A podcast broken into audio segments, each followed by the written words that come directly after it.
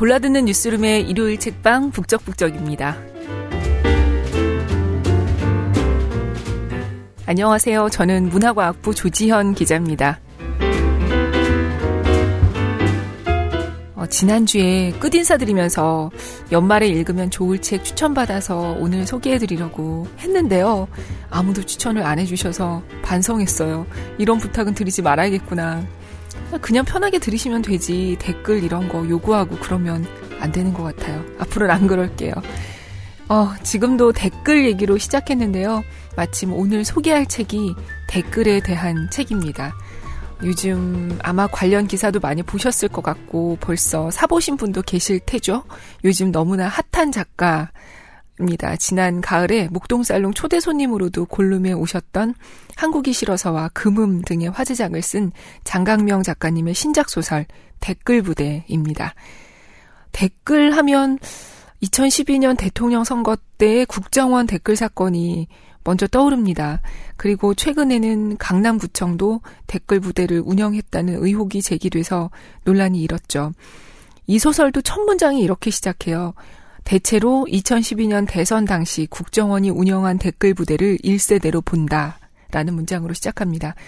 그리고 작가는 그 이후에 등장한 댓글로 여론을 조작하는 집단을 주인공으로 해서 이야기를 풀어나갑니다. 여기서는 팀 알렙이라는 이름으로 활동하는 3인조가 주인공으로 나오는데요. 이름들이 진짜 이름이 아니고 약간 인터넷 별명 같은 인물들이 나옵니다. 삼궁, 차타캇, 01410이라는 남자 3명이 나와요. 이 셋 다 일베 사이트 죽돌이들이고 한마디로 해서 참 찌질해요.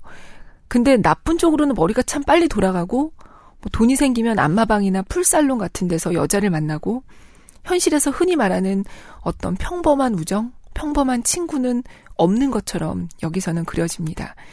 어, 이 세 명은 누군가의 돈을 받고 인터넷 사이트에 댓글을 달아서 뭐 특정 영화를 망하기도 하고 사이트를 와해시키기도 하는 걸로 이 소설에서는 나옵니다. 어, 얘기는 크게 두 축이에요. 임상진이라는 기자가 제보를 받아서 아까 말씀드렸던 차타캇이라는 인물을 인터뷰하는 그러니까 임상진이 전해 듣는 내용이 한 축이고요. 임상진이 보지 못하는 상황, 소설 속에서는 현실, 그게 또 한 축입니다.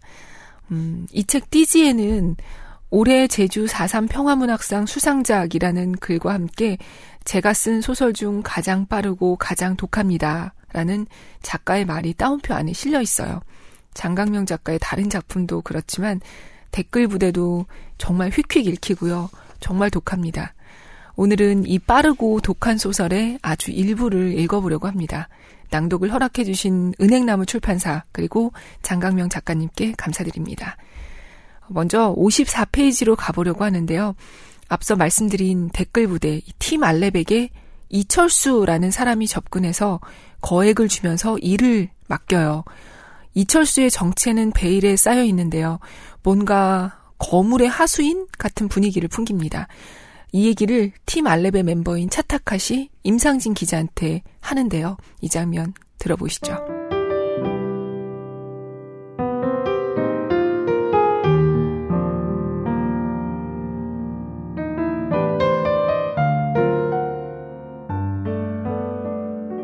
이철수가 뚱딴지 같이 저희들한테 인터넷의 목적이 뭐인 것 같으냐고 묻더라고요.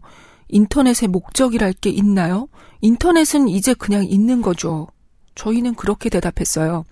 그랬더니 이철수가 웃으면서 자기는 처음에 인터넷이 역사를 바꿀 줄 알았다는 거예요. 인터넷이 이미 역사를 바꾸지 않았나요? 저희가 그렇게 물었죠. 그랬더니 이철수가 그렇긴 한데 인터넷이 역사를 좋은 쪽으로 바꾸는 건 이제 힘들 것 같다고 하더라고요. 그러면서 이렇게 얘기했어요. 처음에 인터넷이 등장했을 때 내 또래들은 정말 엄청난 도구가 맞다. 이걸로 이제 혁명이 일어날 거다. 하고 생각했지. 모든 사람이 직위 고하에 관계없이 자유롭게 의견을 교환하고 토론으로 대안을 찾아낼 수 있는 길이 열렸다고 생각했지. 인터넷이 사회 부조리를 고발하고 권위를 타파해서 민주화를 이끌 거라고도 믿었어. 거대 언론이 외면하는 문제를 작은 인터넷 신문들이 취재하고 인터넷 신문조차 미처 못 보고 넘어간 어두운 틈새를 전문 지식과 양식을 갖춘 블로거들이 파고 들어갈 줄 알았어. 독재 국가에서는 지금도 인터넷이 그런 고발자, 감시자 역할을 해. 그런데 한국에서도 그런가? 인터넷 신문이나 블로거들이 과연 그런 역할을 하냐고. 아니지. 그냥 거대 언론이 하던 나쁜 짓을 아마추어들도 소자본으로 하게 됐을 뿐이야. 거대 언론이 점잖게 기업에 겁을 주며 광고를 따냈다면 인터넷 신문들은 대놓고 삥을 뜯지. 블로거들은 동네 식당을 상대로 협찬을 요구하고. 이것도 민주화라면 민주화지. 협박, 공갈, 갈취의 민주화. 누구나 더럽고 야비한 짓을 할 수 있게 되는 민주화. 그런 대신에 인터넷 신문들과 블로거가 기존 언론이 쓰지 않던 무슨 좋은 기사를 내놓느냐 하면 이런 거야. 누구누구 아찔한 뒤태, 남녀 생각 차이 14가지, 노래 따라 부르는 일본 강아지 화제. 거기까지 듣는데 뭐 말은 맞는데 그래서 어쩌라는 건가. 그게 커뮤니티 사이트랑 무슨 관계가 있나 싶더라고요. 설마 우리더러 지금 그런 인터넷 신문이나 블로거를 교화시키라는 건가 싶기도 했고. 이철수라는 사람이 정말로 그렇게 얘기했어요? 딱 이 말 그대로 한 건 아니었는데 대충 그렇게 얘기했어요. 말 되게 길게 하네요. 말하는 폼이 전직 운동권 같더라고요. 사용하는 용어도 그렇고. 하여튼 저희는 그냥 생선에 먹으면서 아, 예, 예. 그렇게 고개 수그리고 있고 그 사람은 젓가락 놓고 일장 연설하고 그랬습니다. 그 다음에는 이렇게 얘기하더라고요. 한때는 인터넷이 영원히 익명의 공간이 돼야 한다고 생각했어. 헛소문이나 추측, 잘못된 정보가 많이 나온다는 건 그때도 알았어. 그래도 좋은 정보가 많이 나오면 사람들이 그걸 보고 자기 생각들을 고칠 줄 알았어. 자정작용이 일어날 줄 알았던 거지. 하지만 이제는 그게 잘못된 생각이라는 걸 알아. 인터넷에는 정보가 너무 많아서 자정작용이 일어날 수가 없어. 오히려 그 반대되는 현상이 일어나지. 끼리끼리 뭉치는 거 말이야. 사람들이 어떻게 TV를 보는지 보라고. 채널 돌리는 것도 귀찮아서 광고를 그냥 참고 보잖아. 인터넷도 마찬가지야. 사람들은 절대로 여러 사이트를 돌아다니며 자신이 알고 있는 바를 고치려 들지 않아. 여러 사이트를 돌아다니며 뭔가를 배우려 드는 대신 애착이 가는 커뮤니티를 두세 개 정해놓고 거기 새로운 글 올라오는 거 없나 수시로 확인하지. 그런데 그 커뮤니티들은 대개 어떤 식으로든 크게 편향도 있어. 취향과 성향 중심으로 모인 공간이다 보니 학교나 직장처럼 다양한 인간이 모이는 오프라인 공간보다 편향된 정도가 훨씬 더 심한 게 당연해. 그런 데서 오래 지내다 보면 어떻게 되겠어? 처음에는 집 꾸미기나 육아에 대한 정보를 얻으려고 커뮤니티에 가입하지. 거기에서 시댁이나 남편 욕도 같이 하고 산후 우울증 이야기에 공감도 해주면서 그 커뮤니티 공간에 대한 애착심이 생겨나지.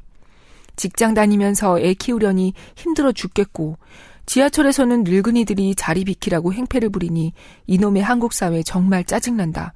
누가 그렇게 글을 올리면 폭풍 공감이라는 댓글들이 우르르 달리지. 그런데 왜 사유가 바뀌지 않지?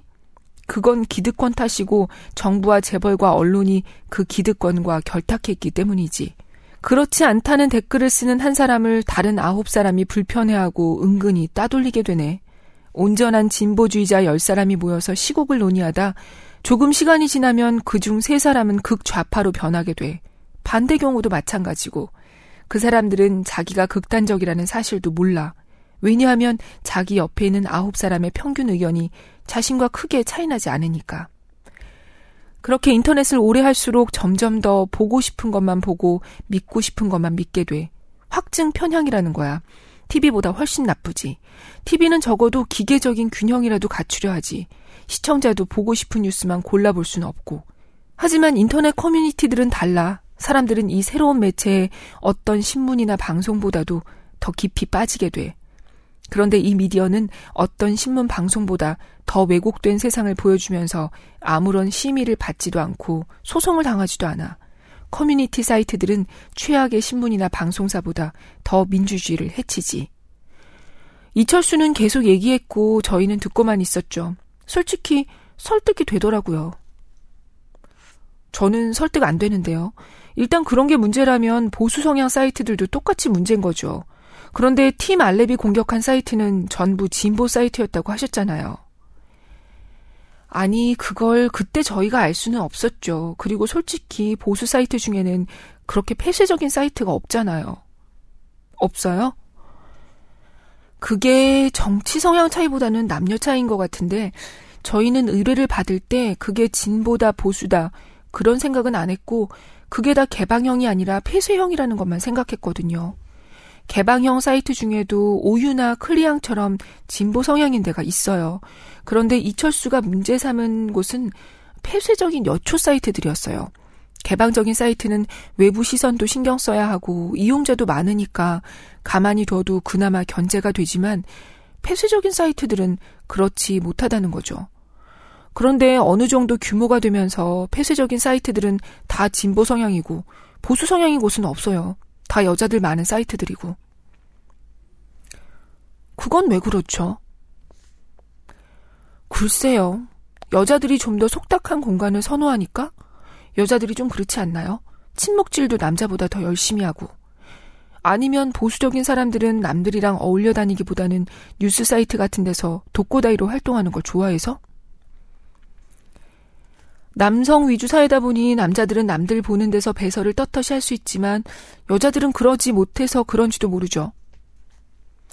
뭐 그럴 수도 있겠죠. 보수적인 사람들이 나이가 많아서 서버 관리를 할 줄 몰라서 폐쇄형 사이트를 많이 못 만드는 건지도 모르겠고.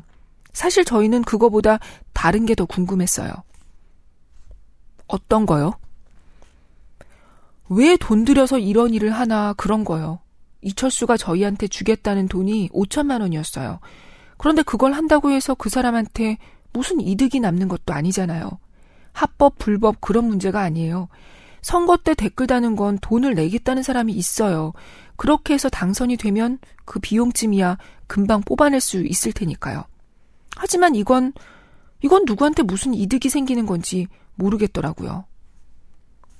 정확히 의뢰의 내용이 뭐였습니까? 그 기사 저항도 연대도 빠르고 쿨하게 나온 커뮤니티 중에 한 곳을 정해서 이용자들에게 미치는 영향력을 없애거나 현저히 약하게 해봐라. 하지만 해킹이나 디도스 공격처럼 하드웨어를 무력화시키는 건 안 된다. 방법은 알아서 강구해봐라. 이철수 말이 이미 자기들은 해킹 공격은 해봤는데 효과가 하루 이틀을 넘게 가지 못하더라는 거예요. 댓글 부대를 고용해서 사이트 성향과 다른 글을 올리는 것도 해봤다. 그런데 이용자들이 대번에 국정원이니 알바니 하면서 계정을 차단했다고 하더라고요. 이철수는 그 커뮤니티 이용자들한테 교훈을 주고 싶다고 했어요. 세상은 그 사이트들이 보여주는 것처럼 단순하지 않다는 교훈을.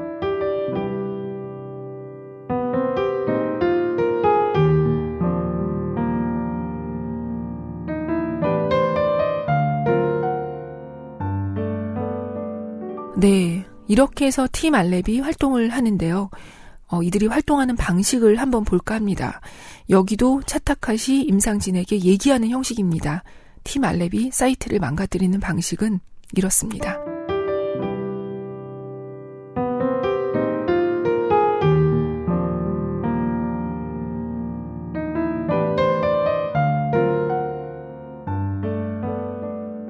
처음에 올렸던 게 류현진 선수 댓글이었나, 데프콘 기사였나, 뒤에 것 같네요.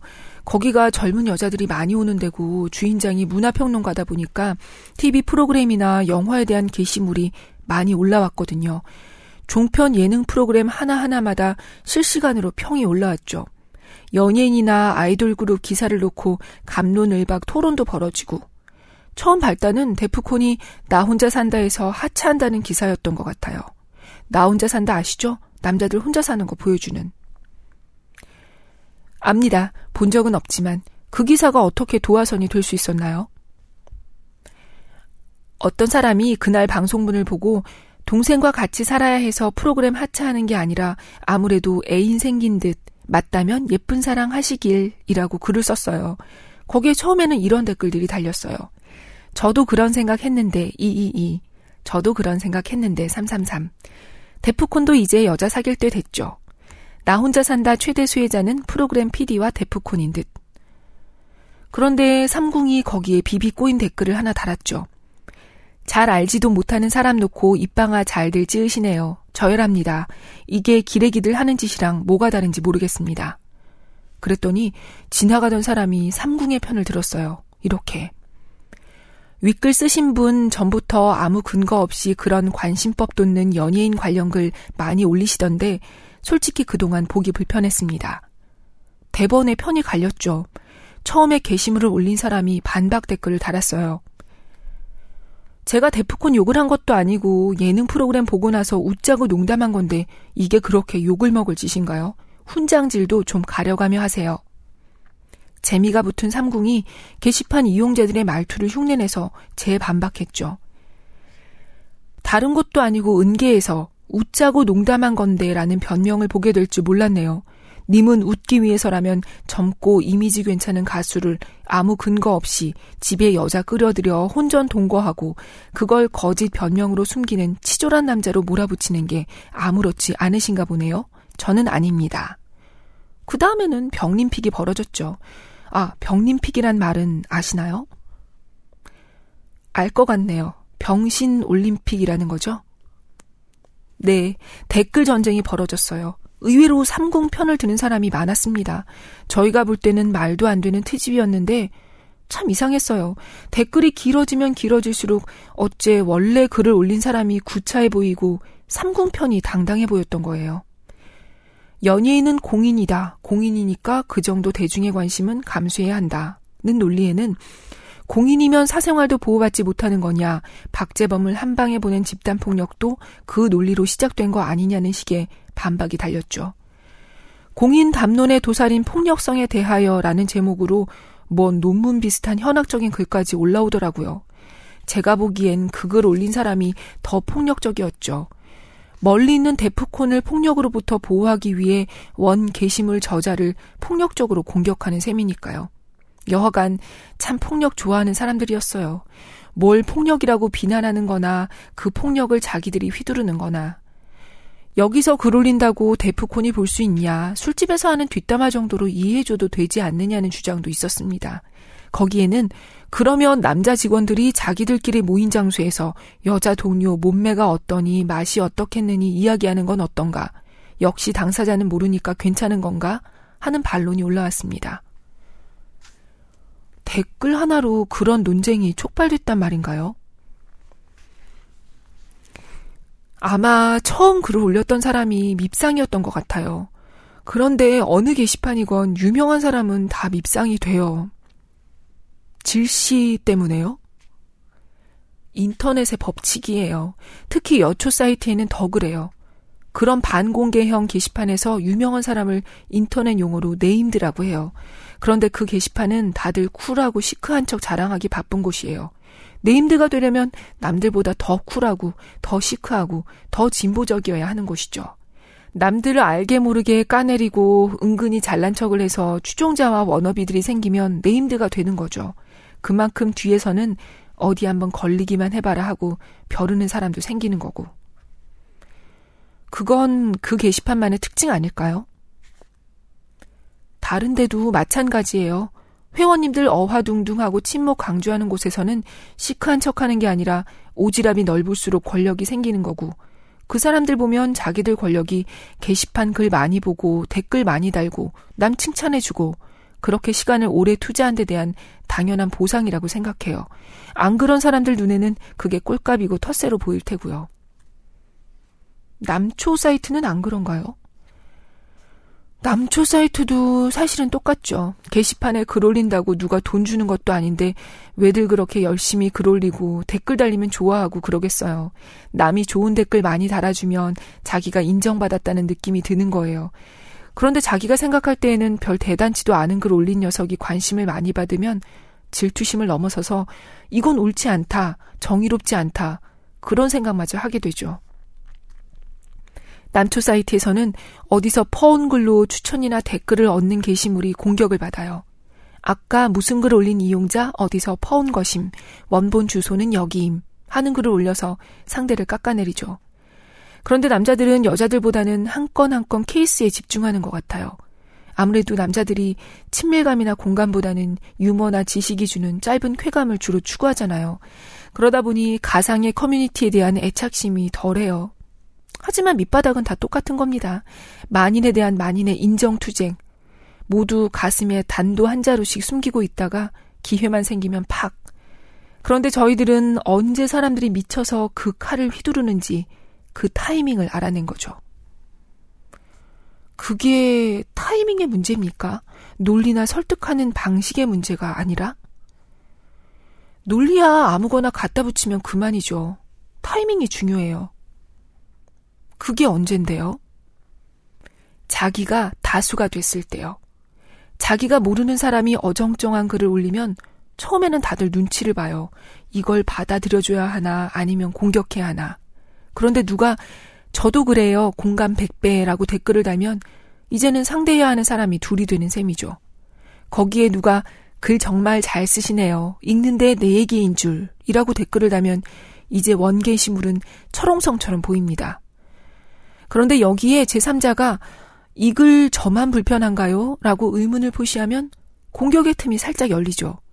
그 다음에 저도 이상하다 생각했는데 다들 별 말씀 없으시네요. 다른 분들은 괜찮으신가 봐요. 라는 댓글이 달리면 슬슬 멍석마리를 준비해도 됩니다.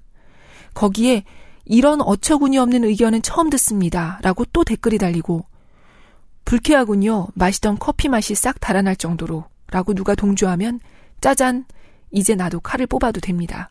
다구리를 치는 시간이 온 거죠. 비아냥거리는 댓글이 3개만 연속으로 달리면 돼요. 그러면 생각이 다른 사람은 슬그머니 꽁무니를 빼고 어디 스트레스 풀 데 없나 하고 인터넷을 헤매던 하이에나들이 배운 여자 코스프레를 해보고 싶었던 상어 새끼들이 저리 가라고 해도 알아서 몰려듭니다. 그런데 저희는 이 게시판 아이디가 열 몇 개 있었잖아요. 그걸로 본격적으로 분탕질을 쳤죠. 효과가 있던가요? 겁이 날 정도던데요. 인간성이라는 게 이렇게 취약한 거구나 하는 생각이 들 만큼 이게 효과가 좋았던 게 자기들이 평소에 하던 짓이잖아요. 그러니까 아무도 신고를 못해요. 저희는 반말이나 욕설은 절대 쓰지 않았으니까요. 대신 상대가 흥분을 못 이겨 반말이나 욕설을 쓰면 다른 아이디로 그걸 지적하거나 벌점을 주거나 신고를 했죠.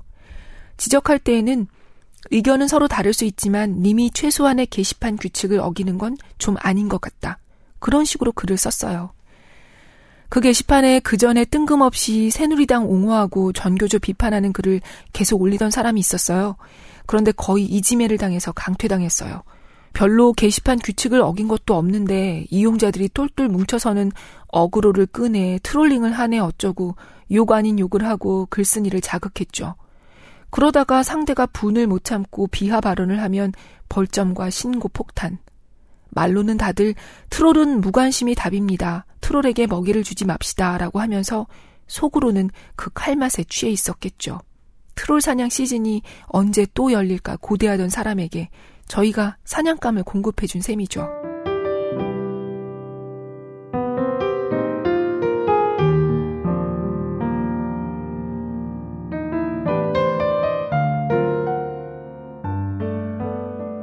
네.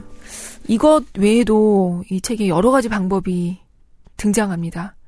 차타카세 얘기를 쭉 듣고 있다가 임상진 기자가 물어요. 팀 알렙은 이렇게 해서 한 번도 지지 않았냐고요. 그 대답이 참 기가 막힙니다.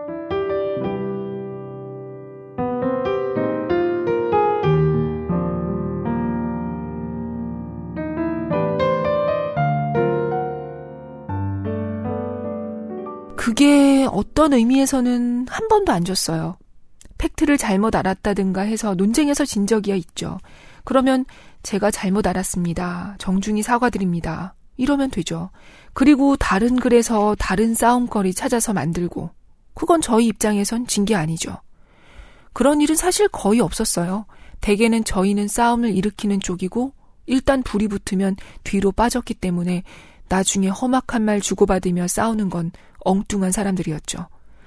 저희는 뭐랄까, 불화의 여신? 그런 거였죠. 논쟁에서 질까봐 그랬던 건 아니고요. 사실 저희는 논쟁에서 안 져요. 저희를 어떻게 이깁니까, 보통 사람이. 자신감이 대단하시네요. 아니, 기자님이 지금 왜 비웃으시는지는 알겠는데, 그런 의미가 아닙니다. 기자님도 인터넷 하시잖아요. 거기서 싸움이 어디 팩트랑 논리로 하던가요?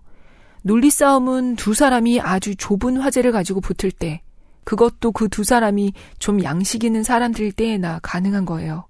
인터넷 싸움은 정력과 멘탈로 하는 겁니다. 그런데 저희는 정력 많아요. 그게 직업이니까. 그리고 멘탈도 정말 강해요. 왜냐하면 멘탈이 없거든요. 저희랑 댓글로 논쟁을 벌이는 건 쇳덩이로 된 로봇이랑 가위바위보를 해서 이긴 쪽이 진쪽 따귀를 때리는 게임을 하는 거나 비슷한 겁니다. 가위바위보는 질 수 있지만 큰 틀에서 저희는 절대 지지 않아요.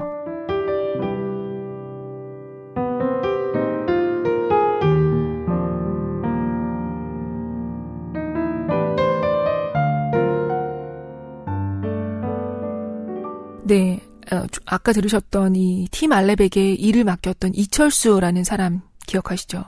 이 사람은 앞서서 제가 정체를 알 수 없는 어떤 거물의 하수인 같다고 말씀드렸는데요. 이철수가 모시는 이 인물은 이름이 뭔지, 뭘 하는 사람인지 이런 건 나오지 않아요. 그냥 남산에 있는 노인으로만 설명이 되는데요.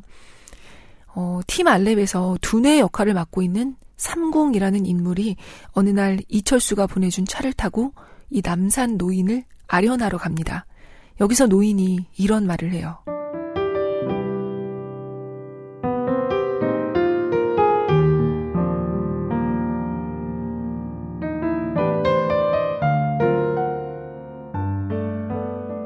뭘 해도 상황이 더 나아질 것 같지 않다는 생각만큼 사람 정신을 좀 먹는 것도 없어. 사람들도 그걸 알아. 어떻게든 그런 의심을 떨쳐버리려 필사적으로 애쓰지. 아주 발악들을 해. 취미에 몰두해서 걱정을 떨쳐버리려 하기도 하고, 계산기를 다시 두드려보면 혹시 없던 희망이 생기지 않을까 해서 몇 번씩이나 두드려보고, 하나님 아버지를 찾고, 술을 퍼마시고, 하지만 그런다고 뭐가 달라지겠나? 끝내는 정상적인 인간이라면 다 화를 내게 돼. 자기가 잘못한 게 없잖아. 그런 때 화가 안 나면 제대로 된 인간이 아니야. 사람들은 분노하고 희생양을 찾기 시작해. 지금 내가 돈을 얼마나 버는지, 무상복지가 얼마나 이루어지는지 같은 건 상관없어. 중요한 건 미래고 희망이야. 원래도 기업들은 다 남 안 보는 데서 구린 짓을 해. 경기가 좋을 때건 나쁠 때건 말이야. 그게 본성이야. 경기가 좋을 때에는 사람들도 다 넘어가. 그게 무슨 상관이냐고. 그런데 경기가 막 나빠지려고 할 때 걸리는 놈들은 재수가 오직에 없는 거야. 그럴 때는 나라에서 그 기업 회장놈을 불러다 놓고 조져야 돼. 안 그러면 사람들이 그 분노를 정부를 향해 터뜨릴지도 모르니까. 그렇게 조지면 뭐라도 나오게 돼 있어. 횡령이건 배임이건 뇌물이건 그런 게 없는 기업은 없어. 사람들이 너무 화를 내면 그 기업이 망할 때까지 조져야지. 그렇게 해서 회사가 망하면 사람들은 이렇게 생각하지. 그렇게 썩어 있었으니 망하는 게 당연하다. 하지만 그건 앞뒤가 뒤바뀐 거야. 썩어 있었기 때문에 망하는 게 아니야. 사람들이 화를 내기 때문에 썩은 걸 그냥 봐넘기지 못하는 거야. 출생률이 높아지는 게 먼저고 여자들 치마 짧아지는 게 먼저야. 경제 지표가 좋아지는 건 그 다음이야. 노인은 양주를 빅토리아 시크릿 소녀에게 건넸다. 소녀는 단숨에 술잔을 비웠다. 처음으로 소녀가 인간다워 보였다. 나라를 통치하려는 사람은 그걸 알아야 돼. 우리는 그걸 다 알았어. 왜냐하면 우리 때는 길게 내다볼 수가 있었거든. 그런 여력이 있었어. 그래서 사회 분위기를 바꿔보려고 여러 가지 노력들을 했어. 노인은 양주를 따르더니 자기가 마셨다. 아니, 뭐, 아무래도 좋아. 전두환이도 아주 못하지는 않았어. 요즘 정치인들이야, 그건 정치도 아니지만, 해마다 선거가 있으니 길게 보고 자시고 할 것도 없을 테지. 정치가 아무런 힘도 발휘할 수 없는 시대야. 난 그것도 좋다고 생각했어. 시대가 바뀌었으니까. 이제 새 시대를 이끄는 건 우리 다음 세대가 할 일이라고 생각했어. 어쨌든 우리는 할 일을 했잖나. 가난과 싸워서 이겨냈잖나. 그러니 내가 할 일은 끝났다고 믿었지. 한 20년은 그냥 돈이나 벌면서 지냈어. 한동안은 신문도 잘 안 읽었어. 그러다가 광우병 시위를 보면서 정신을 차렸지. 지금 사람들이 화가 아주 많이 나 있구나. 그걸 느꼈지. 얼른 희생양을 내놓지 않으면 안 될 타이밍인데도 정부에 있는 자들은 그런 간단한 일조차 하지 못하고 있었어. 이거 큰일이다 싶었지. 신문 챙겨 읽고 서점에 가서 요즘 인기 있는 베스트셀러를 다 사왔어. 인터넷 게시판들을 보고 노래를 듣고 영화를 봤어. 눈앞이 깜깜했어. 천만 명이 넘게 봤다는 영화 중에 밝은 내용의 영화가 하나도 없더군. 대한민국을 살기 괜찮은 곳으로 그리는 영화도 한 편도 없어. 웹툰이라는 것도 봤어. 웹툰 작가들이 광우병 만화를 그려서 사람들을 선동하고 그랬는데 그 작가란 것들 전부 다 돈 없는 젊은 애들이었어. 가난해서 처음부터 사회에 화가 나 있었던 애들. 싹 다 매수하는 데에도 몇 억이면 충분했는데 정부에 있는 인간들이 그걸 안 하고 방치한 거야. 진즉 알았으면 내가 했을 거야. 내가 그 애들이 그린 만화 몇 장은 따로 보관해 놨어. 나중에 대량으로 복사해서 광화문 길거리에 살포해야지. 제 만화는 자유롭게 배포하셔도 됩니다. 라고 써 있으니까 아무도 뭐라고 못할 테지. 노인은 삼궁에게 술을 따라주었다. 그때는 겁이 왈칵 났지. 사람들이 너무 화가 나 있어서 아무 말도 통하지 않았어. 사람들이랑 대화를 해야 할 자들은 대화를 하는 법을 모르는 것 같았고. 이러다 나라가 망하겠구나 싶더라. 그래서 나는 다시 나설 수밖에 없었던 거야. 이 고장난 몸을 이끌고 말이야. 개중에 유모차 끌고 나왔다는 년들이 가관이었어. 오늘 널 갑자기 부른 것도 그 년들을 제대로 엿먹였다고 해서야. 정말 잘했어. 아주 잘했어. 감사합니다. 상궁이 꾸벅 고개를 숙였다. 비프 스튜를 먹는 건 이제 포기했다. 그런데 나는 이제 그 아이들에 대해 그렇게 화를 내고 있지는 않아. 노인이 말했다. 이철수의 표정이 처음으로 눈에 띄게 변했다. 그는 약간 놀란 듯한 얼굴이었다. 노인이 이야기를 이었다. 인간은 말이야, 생각이 바뀌지 않아. 조용필 좋아하던 사람이 늙어서 패튀김을 좋아하게 되는 게 아니야. 조용필 좋아하는 사람은 조용필과 함께 늙어가는 거야. 우리 아버지는 백설이랑 같이 늙어갔고 나는 신중현과 같이 늙었어. 촛불 들고 나섰던 애들도 아마 바뀌지 않을 거야. 1985년부터 1995년 사이에 태어난 애들. 특히 여자애들. 난 그 애들은 아주 버렸다고 생각해. 걔들은 평생 정부 탓이나 하면서 살아갈 거야. 히피들이 추하게 늙어간 것 좀 봐. 이 애들도 꼭 그렇게 될 거야.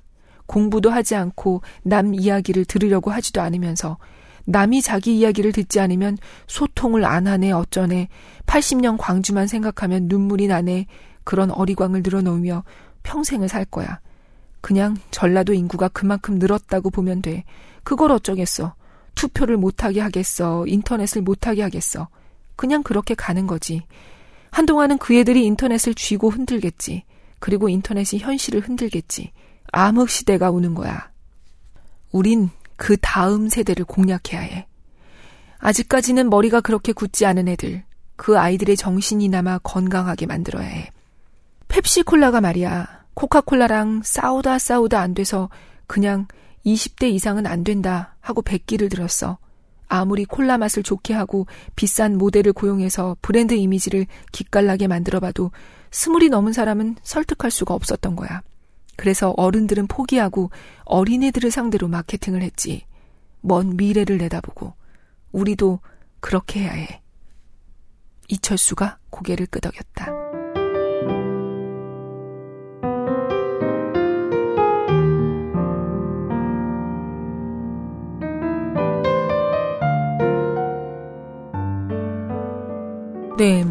오늘 낭독은 여기까지입니다. 누군가는 정말 이 남산 도인처럼 이런 생각을 갖고 있고 또 실제로 팀 알렙을 고용해서 이런 일을 할 수도 있겠다 하는 생각이 책을 읽으면 드는데요. 작가는 작가의 말에서 모든 내용은 허구입니다 라고 쓰고 있어요. 그런데 읽는 내내 허구라는 생각이 잘 안 들어요. 그리고 읽고 나면은 세상의 진실이 뭘까 소름이 끼치더라고요. 저는 특히나 여기 이제 기자와 언론이 나오는데 언론이 할 수 있는 게 뭐지? 어떻게 해야 되는 건가? 답답하기도 했습니다. 어, 장강명 작가는 다른 언론과 인터뷰에서 이렇게 말했더라고요.